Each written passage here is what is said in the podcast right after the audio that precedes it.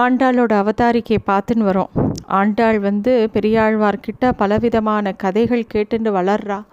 அப்போ வந்து அவளும் ஒரு எந்த விஷயத்தை நம்ம கேட்டுட்டே இருக்கோமோ அந்த விஷயம் மனசில் பதிஞ்சு அதிலிருந்து நம்மளும் அதே மாதிரி நிறைய எண்ணங்கள் நமக்கும் அதை நோக்கியே அதை சார்ந்தே இருக்க ஆரம்பிச்சிடும். நமக்கே அப்படி தாயார் சாக்ஷாத் பூமாதேவி அவ அவள் வந்ததோட நோக்கமே பகவானை நமக்கு இன்னும் நன்னா புரிய வைக்கணும் அப்படின்ட்டு அதாவது எத்தனை பேர் சாதம் போட்டாலும் நமக்கு வந்து நம்ம அம்மா போடுற சாதம் கொஞ்சம் இன்னும் மனமாகவும் ருசியாகவும் அம்மாவோட கைப்பக்குவம் யாருக்குமே சாகிற வரைக்கும் அதை மறக்காது. அது மாதிரி பூமாதேவியே தானே வந்து ஒரு விஷயத்தை நமக்கு பரிமாறும்போது அந்த அம்மாவோட கை சுவை அம்மாவோட வாய் சுவை நமக்கு வந்து இன்னுமே வந்து அந்த விஷயத்தை இன்னும் நல்லா மனசில் பதிய வைக்கும். அதனால தான் அவளே இறங்கி வந்து நமக்கு எல்லாத்தையும் எடுத்து சொல்கிறாள் எல்லாருக்குமே ஆண்டாள் வந்து எல்லாருக்கும் அம்மா தாயார். அவள் வந்து ஒரு விஷயத்த நமக்காக பார்த்து எடுத்து இங்கே பாரு இது இப்படி அப்படின்னு எடுத்து சொல்லும்போது அதை நம்ம இன்னும் கவனமாக கேட்கணும். திருப்பாவை. திருப்பாவையை வந்து எல்லாரும் கற்றுக்க வேண்டிய முப்பது பாசுரங்கள். இந்த திருப்பாவைங்கிறது என்ன அப்படின்னாக்கா மேலிருந்த வழியாக பார்த்தோன்னா நிறையா அதோட இது சொல் சுவை பொருட்சுவை எல்லாருக்கும் தெரியும். நிறைய பேர் வியாக்கியானம் பண்ணுறா பெரிவாளாக நிறையா வருஷா வருஷம் மார்கழி மாதம் ஆனால் டிவிலையும் சரி வெளியில் நிறைய இடங்களில் திருப்பாவ உபன்யாசங்கள் இரு கேட்டுட்டே இருக்கும். பலவிதமான எடுத்துக்காட்டுகள் எல்லாமே சொல்லின்னு இருக்கா. ஆண்டாள் அவ்வளோ அர்த்தம் பொருந்திய முப்பது பாசுரங்களை நமக்கு எடுத்து கொடுத்துட்டு போயிருக்கா. அது என்ன? நம்மளோட ஆன்மாவை தட்டி எழுப்புறா. அந்த ஒவ்வொரு பாசுரத்துலேயும் தோழிகளை எழுப் எழுப்புறதுக்கும் வாங்கோ நம்மலாம் மார்கழி நீராட போகலாம் கண்ணனை சேவிக்கலாம் நோன்பு இருக்கலாம் கண்ணனை அடையலாம். ஒரு விஷயத்த அடையணும் அப்படின்னாக்கா அவ்வளோ லேசுப்பட்டமாக ஒரு விஷயம் கிடையாது. எல்லாத்துக்குமே ஒரு தப்பஸ் தேவை. நம்ம நன்னா படிக்கணும் நல்ல மார்க் வாங்கணுன்னா கூட அதுக்கு ஒரு தப்பஸ் தேவை. அது மாதிரி பகவானை அடையணுங்கிறது பெரிய விஷயம். அது அவ்வளோ சீக்கிரம் அடைஞ்சிட முடியுமா? அதுக்கு ஒரு தபஸ் வேண்டாமா? அப்படி அந்த தபஸ் பண்ணணுன்னா நம்மளால் இந்த கலிகாலத்தில் போய் ஒரு இதில் காலகத்துலேயோ இல்லை காட்டுலேயோ போய் உட்காந்து தபஸ் பண்ண முடியுமா? துருவன் மாதிரி நமக்கு சின்ன வயசுலேயும் ஞானம் வந்துடுமா? கண்டிப்பாக வராது. அதுவும் இந்த இப்போ இருக்கிறக்கூடிய சுற்றி நடக்கக்கூடிய விஷயங்கள் எல்லாமே நம்மளை திருப்பி வேறு பக்கம் நம்மளோட ஃபோக்கஸை இழுக்கும். நம்மளால் டிஸ்ட்ராக்ஷன் இல்லாமல் ஒரு விஷயத்தை பண்ணவே முடியாது. அப்படிப்பட்ட காலத்தில் நம்ம எந்த மாதிரி எளிமையாக பகவானை அடையலாம் அப்படிங்கிறதுக்கு ஆண்டாள் பலவிதமான விஷயங்களை நமக்கு சொல்லி கொடுக்குறான் இந்த திருப்பாவையில் வந்து ஒரு நோன்பு எப்படி இருக்கிறது அப்படிங்கிறதும் அதுக்கப்புறமா அந்த நோன்பை எப்படி கடைப்பிடிக்கணும் கடைசியாக பகவானை எப்படி சரணாகதி பண்ணணும் அப்படிங்கிறது முதற்கொண்டு ஒன்று ஒன்றா சொல்லி கொடுக்குறான் இந்த நம்மளை வந்து தோழிகளை அழ எழுப்புற மாதிரி நம்மளுக்குள்ளே இருக்கக்கூடிய ஆத்மாவை தட்டி தட்டி எழுப்புறா. எழுந்துரு எழுந்துரு. எங்கேருந்து வந்திருக்க தெரியுமா? எங்கே போகணும் தெரியுமா? சும்மா சும்மா இங்கே உ சுற்றி இருக்கிற விஷயங்களை உழண்டுருக்காம சீக்கிரம் பகவானை வந்தால் சரணாகதி பண்ணு அப்படின்னு சொல்லிட்டு நமக்கு சொல்லி கொடுக்குறா இந்த திருப்பாவையில். இந்த முப்பது பாசுரங்களையும் பெரியவாலாம் பலவிதமான நமக்கு அதுக்குண்டான அர்த்தங்கள் சொல்லியிருந்தாலும் என் ஒவ்வொரு பாசுரத்துக்கும் எளிமையான சின்ன வார்த்தைகளில் ஒரு அர்த்தம் நம்ம பார்க்கலாம். முதல் பாசுரமான மார்கழி திங்கள் மதி நிறைந்த நன்னாளால் அந்த பாசுரத்துக்கு அர்த்தம் அதாவது பகவானோட பரத்வத்தை சொல்கிறது அந்த பாசுரம். அதாவது பகவான் அடையறதுக்கே அவனுடைய கிருப்பை தான் உபாயம். அவன் தான் அந்த கிருப்பை இப்போ பகவான்கிட்ட நம்ம போகணுன்னா முதல்ல அதுக்கு அவனோட கடாட்சம் வேணும். இல்லாட்டி பகவானை நம்மளால் போய் அடைய முடியாது. பகவான்கிட்ட பக்தி செலுத்தணுன்னாலும் அவன்கிட்ட சரணாகதி பண்ணணுன்னாலும் அதுக்குமே அவனோட அனுகிரகம் இருந்தால் தான் நம்மளால் பண்ண முடியும். பகவான்கிட்ட கண்டிப்பாக மகா விஸ்வாசம் வேணும். அவன் நம்மளை காப்பாற்றுவான் நம்மளை தன்னோட சேர்த்துப்பான் அப்படிங்கிறது கண்டிப்பாக நமக்கு இருக்கணும். இருக்கிற செல்வங்கள்லேயே பக்தி செல்வம் தான் சிறந்த செல்வமாக சொல்லப்படுறது. அதுதான் இந்த பாசுரத்தோட அர்த்தம். பகவானோட ஐந்து நிலைகளை சொல்கிறோம் அதை பற்றி தான் அந்த ரெண்டாவது பாசுரத்தில் அதில் வியூகம்ங்கிற நிலையை பற்றி தான் அது சொல்கிற சொல்கிறது வையத்து வாழ்வீர்கள் நாமும் நம் பாவைக்கு செய்யும் கிரிசைகள் கேளீரோ பார்க்கடலுள் அப்படிங்கிறதுல பார்க்கடலுங்கிறது வியூகம். அதே அதே மாதிரி பெருமாள் வந்து பரம் வியூகம் விபவம் அர்ச்சை அந்தர்யாமிங்கிற அஞ்சு ரூபமாக நமக்கு இருக்கார். அதில் இந்த வியூகம்ங்கிற விஷயத்தை தான் இந்த பாசுரத்தில் சொல்லப்படுறது. அது மட்டும் இல்லை இதில் வந்து ஒரு நம்ம மார்கழி நோன்பு இருக்கணும் அப்படின்னு சொல்லும்போது அதுக்குன்னு ஒரு என்னெல்லாம் ஃபாலோ பண்ணணும்? ஒரு மார்கழி நோன்பு ஒரு விரதம் இருக்கணும்னா என்னெல்லாம் நம்ம வந்து பண்ணணும்? அப்படிங்கிறத இதில் ரொம்ப அழகாக சொல்லி கொடுத்துருக்கா. சின்ன குழந்தைக்கு சொல்கிற மாதிரி ஒரு விரத காலத்தில் நெய்யும் சாப்பிட்றது பால் சாப்பிட்றது கண்ணில் மை எட்டுக்கிறது இதெல்லாம் கூடாது. அது மட்டும் இல்லை வெறும் இந்த மாதிரி லௌகிகமாக ப விடுறது மட்டும் விஷயம் கிடையாது. செய்யக்கூடாததை செய்யக்கூடாது. அதே மாதிரி தப்பான வார்த்தைகளை பேசக்கூடாது. இது நிறைய தர்மம் பண்ணணும். இதெல்லாம் வந்து ஐயமும் பிச்சையும் ஆந்தனியும் கை காட்டி அப்படின்னு சொல்கிறான் ஐயமும் பிச்சையும்ங்கிறதுக்கே நிறைய பேர் நிறைய விதமான வியாக்கியானம் சொல்லுவாள் பெரியவாளாம் அதுதான் இந்த ரெண்டாவது பாசுரத்தில் சொல்லியிருக்கா. மூணாவது பாசுரமான ஓங்கி உலகளந்த உத்தமன் பேர்பாடி அப்படிங்கிற பாசுரத்தில் உலகளந்த பெருமாளை பாடுறா. உலகளந்த பெருமாளை நினச்சுண்டாலே நம்ம மனசில் இருக்கக்கூடிய எல்லா கஷ்டங்களும் போய் சகல சம்பத்தும் நமக்கு வருமா? அதை அனுகிரகிப்பானா? அதைத்தான் வந்து இந்த பாசுரத்தில் சொல்கிறா விரதம் ஆரம்பித்த உடனே மனசில் முதல்ல பெருமாளை பற்றி நினைக்க ஆரம்பிக்கணும். எப்பேற்பட்ட பகவானை ஓங்கி உலகளந்த பெருமானை நம்ம மனசில் நினச்சிக்கணும் அப்படிங்கிறது தான் மூணாவது பாசுரம். நாலாவது பாசுரம் ஆழிமழை கண்ணா ஒன்று நீ கை கரவேல்னு ஆரம்பிக்கும். பகவானோட கருணை எவ்வளோ வசதியானது அப்படிங்கிறது. அதாவது அவரை வந்து வேண்டினோன்னா கேட்காமையே எல்லாம் நமக்கு கொடுத்துருக்கார். கேட்டால் இன்னும் எவ்வளோ கொடுப்பார்? அவர் மேலே ஒரு பக்தியும் பிரீத்தியும் இருந்தால் இன்னும் எவ்வளோ நமக்காக கொடுப்பார்? அப்படிங்கிறது தான் இந்த பாசுரத்தை சொல்லப்படுறது. இதில் வந்து அந்தரியாமித்துவத்தை பற்றி பேசப்படுறது இந்த பாசுரம். அஞ்சாவது பாசுரம் மாயனை மண்ணு வடமதுரை மைந்தனை அந்த பாசுரம். இதில் வந்து நம்ம சொல்லக்கூடிய அர்ச்சாவதாரத்தை பற்றி இப்போ சொல்லப்பட்டிருக்கு இந்த பாசுரத்தில். அர்ச்சாவதாரங்கிறது நம்ம கோவில்களில் போய் பெருமாளை சேவிக்கிறோம் இல்லையா ரங்கநாதர் அப்புறம் வந்து திருவேங்கடமுடையான் இந்த மாதிரி இருக்கக்கூடிய ரூபங்களை தான் அர்ச்சாவதாரம் அப்படின்னு சொல்கிறது இதில் வந்து இன்னொரு விஷயமும் சொல்லியிருக்கா. ஒரு பகவானை எப்படிலாம் சேவிக்கணும்? தூயமா தூயோமாய் வந்து நாம் தூமலர் தூவி தொழுது வாயினால் பாடி மனத்தினால் சிந்திக்க அப்படின்னு சொல்லியிருக்கா. அதாவது மனசு சுத்தமாக இருக்கணும். வா வாயில் பகவான் நாம எப்பயும் சொல்லிகிட்டே இருக்கணும். எப்பயும் பகவானோட சிந்தனை இருக்கணும். இந்த மாதிரி எப்படியெல்லாம் பெருமாளை சேவிக்கணும் அப்படிங்கிறது தான் இந்த பாசுரத்தில் சொல்லியிருக்கா.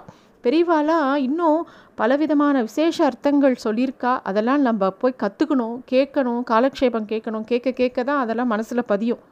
இதில் வந்து நம்ம வந்து இப்போ ஆண்டாள் அவதாரிக்க சொல்லும்போது அவளோட எல்லா பாசுரங்கள்லேயும் இருக்கக்கூடிய ஒரு ஒன்லைனர் மாதிரி தான் நம்ம சொல்கிறோம் ஏன்னா நமக்கு கால அவகாசம் ரொம்ப டீட்டெயிலாக போகணுன்னா பெரியவா சொல்கிறத தான் கேட்கணும். இது வந்து ஒரு இன்ட்ரடக்ஷன் மாதிரி ஒரு இண்டெக்ஸ் மாதிரி தான் நம்ம வந்து இந்த பாசுரங்களை எல்லாம் பார்க்குறோம்.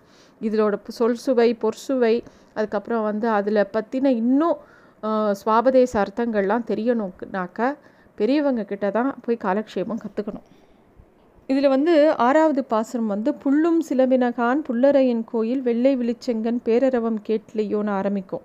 அதாவது காலங்காத்தால் உண்டான காலை காட்சிகள் எப்படிலாம் இருக்கும் அப்படிங்கிறதுலேருந்து விவரணை ஆரம்பிக்கிறது. அதிகாலையில் நம்ம எழுந்த உடனே என்ன பண்ணணும் தெரியுமா? ஏழு தடவை ஹரி ஹரின்னு சொல்லணும் நம்ம. அதை பெருமாளை எழுந்துக்கும் போதே சேவிச்சுக்கணும். எழுந்துக்கும் போதே பெருமாளை நினச்சிக்கணும். அப்புறம் பறவைகள்லாம் எப்படி எழுந்துக்கிறது? சங்கு எப்படி ஒழிக்கிறது? முனிவர்கள்லாம் எப்படி எழுந்துக்கிறா? வாவா நித்திய கர்மாவாவாவா எப்படி பண்ணுறா அப்படிங்கிறத சொல்கிறது தான் இந்த ஆறாவது பாசுரம். ஏழாவது பாசுரம் வந்து கீசு கீசென்றுங்கும் ஆனைச்சாத்தான் கலந்து பேசின பேச்சரவம் கேட்டிலேயோ பேய் பெண்ணே அப்படிங்கிற பாசுரம்.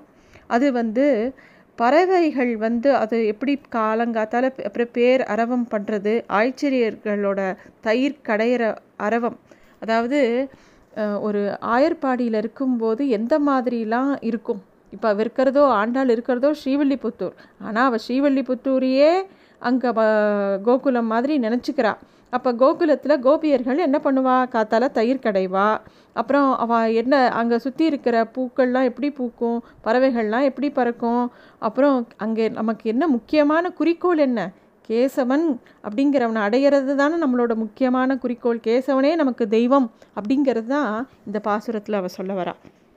எட்டாவது பாசுரம் கீழ்வானம் வெள்ளென்று எருமைச்சிறுவீடுங்கிற பாசுரம். இதில் வந்து தூங்கின்னு இருக்கிற பெண்ணை எழுப்புறா. அவள் ஏற்கனவே ரொம்ப பக்தி. நம்மளோட ஆத்மாவானது வந்து ஞானஸ்வரூபமானது. அதுக்கு எல்லா ஞானமும் உண்டு. ஆனால் சுற்றி இருக்கிற விஷயங்கள்னால நம்ம யாருங்கிறதையே மறந்துட்டோம். எங்கேருந்து வந்திருக்கோங்கிறதையும் மறந்துட்டோம். அந்த ஆத்மாவை எழுப்புறா. எல்லாருமே ஒவ்வொரு ஆத்மாவுமே முக்கியம்.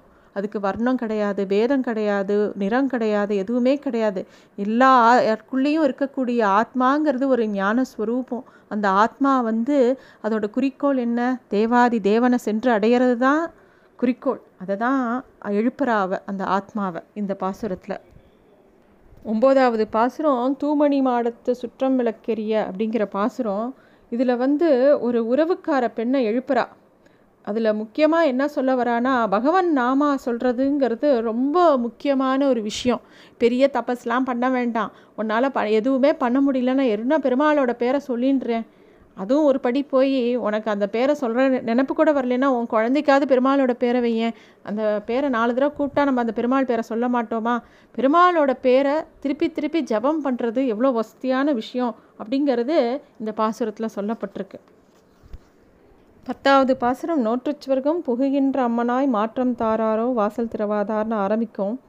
இதில் வந்து உறக்கங்கிறது ஒழிக்கப்பட வேண்டும் அப்படிங்கிறத ரொம்ப கண்டித்து சொல்கிறா நாராயணனோட துதியால் தான் நமக்கு நல்லது நடக்கும் அப்படிங்கிறா. இந்த எந்த எப்பேற்பட்ட உறக்கம்? இந்த ஆத்மா உள்ளுக்குள்ளே உறங்கின்னு இருக்கு எதுக்கு இந்த ஜென்மா எடுத்தோன்னே தெரியாமல் ஏதோ ஒரு விஷயத்தில் ஈடுபட்டுண்டு எதுக்கோ உறங்கின்றே இருக்குது அந்த ஆத்மாட்ட சொல்கிறா முதல்ல எழுந்துக்கோ நீ உன்னோட தூக்கத்தை விடு.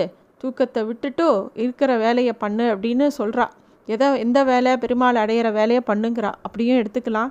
அது மட்டும் இல்லை நம்ம நம்மளோட வாழ்க்கையில் பாதி நேரம் வந்து ஒவ்வொரு விஷயத்துக்கு என்னக்கெலாம் செலவழி செலவழிக்கிறோன்னு பார்த்தோன்னா சாப்பிட்றது தூங்கிறது அப்புறம் சின்ன வயசில் வந்து நமக்கு அவ்வளோவா ஒன்று விஷயம் விவரம் தெரியாத வயசில் வேறு மாதிரி பொழுது போகும். வயசான காலத்தில் ஒன்றுமே நடமாட முடியாதபடி பொழுது போகும். நடுவில் இருக்கிற இடப்பட்ட காலத்தில் தான் ஏதாவது ஒரு கர்மா பண்ணி நல்ல வினைகள் பண்ணி பகவானை அடைய முடியும். அந்த நேரமும் நம்ம சோம்பி திரிஞ்சு தூங்கிட்டோன்னு வச்சுக்கோங்களேன் எதுவுமே சாதிக்க முடியாது.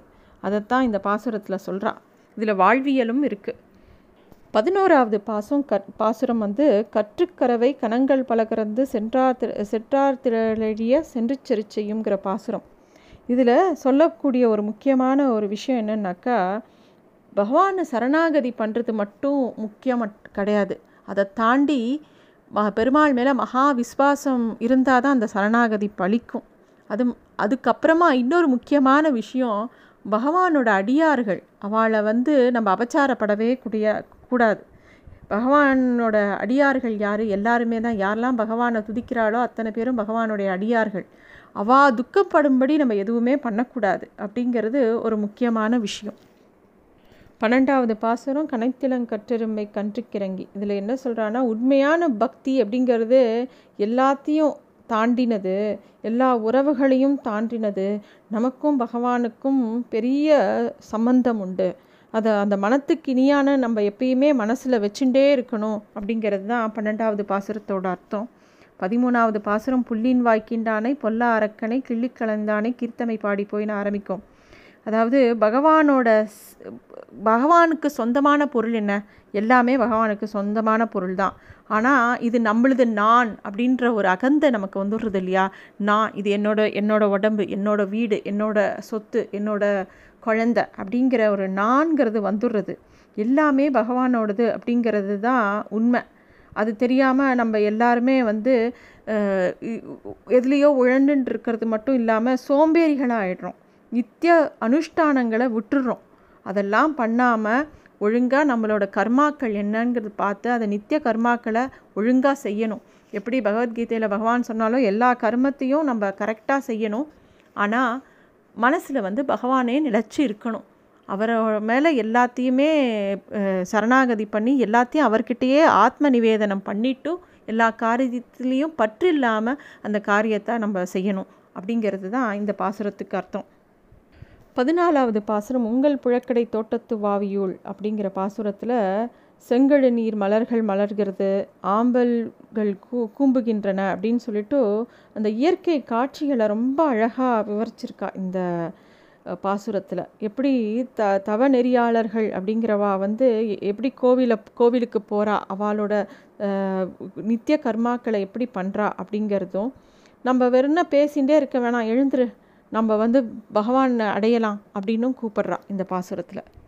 பதினஞ்சாவது பாசுரமான எல்லே இளங்கிலேயே இன்னும் உறங்குதியோ அப்படிங்கிற பாசுரத்தில் பகவத் பக்தியை விட பாகவத பக்தி அப்படிங்கிறது ரொம்ப உசத்தியானது அப்படிங்கிறது இதில் சொல்லி கொடுக்குறான் நமக்கு. இந்த திருப்பாவையில் பதினஞ்சு பாட்டு பார்த்துருக்கோம். பாக்கி பதினஞ்சு அடுத்ததில் பார்க்கலாம். இது எல்லாமே சுருக்கி ஒரு ஒன்லைனர் மாதிரி தான் சொல்ல முடியறது. ஏன்னா நம்ம வந்து இதில் சொல்லணும் அப்படிங்கிறதுக்காக. இதை பற்றின விரிவான நிறைய உபன்யாசங்கள் நிறைய கருத்துக்கள் வந்து நிறைய வியாக்கியானங்கள் நிறைய புஸ்தகங்கள் இருக்குது எல்லா புஸ்தகத்தையும் வாங்கி படிக்கலாம் நிறைய உபன்யாசங்கள் கேட்கலாம். கேட்க கேட்க தான் ஒரு விஷயம் மனசில் பதியும். இது எல்லாத்தையும் தாண்டி நான் ஒரு விஷயத்தை வலியுறுத்துறது என்ன அப்படின்னாக்கா இந்த பாசுரங்கள்லாம் ரொம்ப எளிமையான பாசுரங்கள்.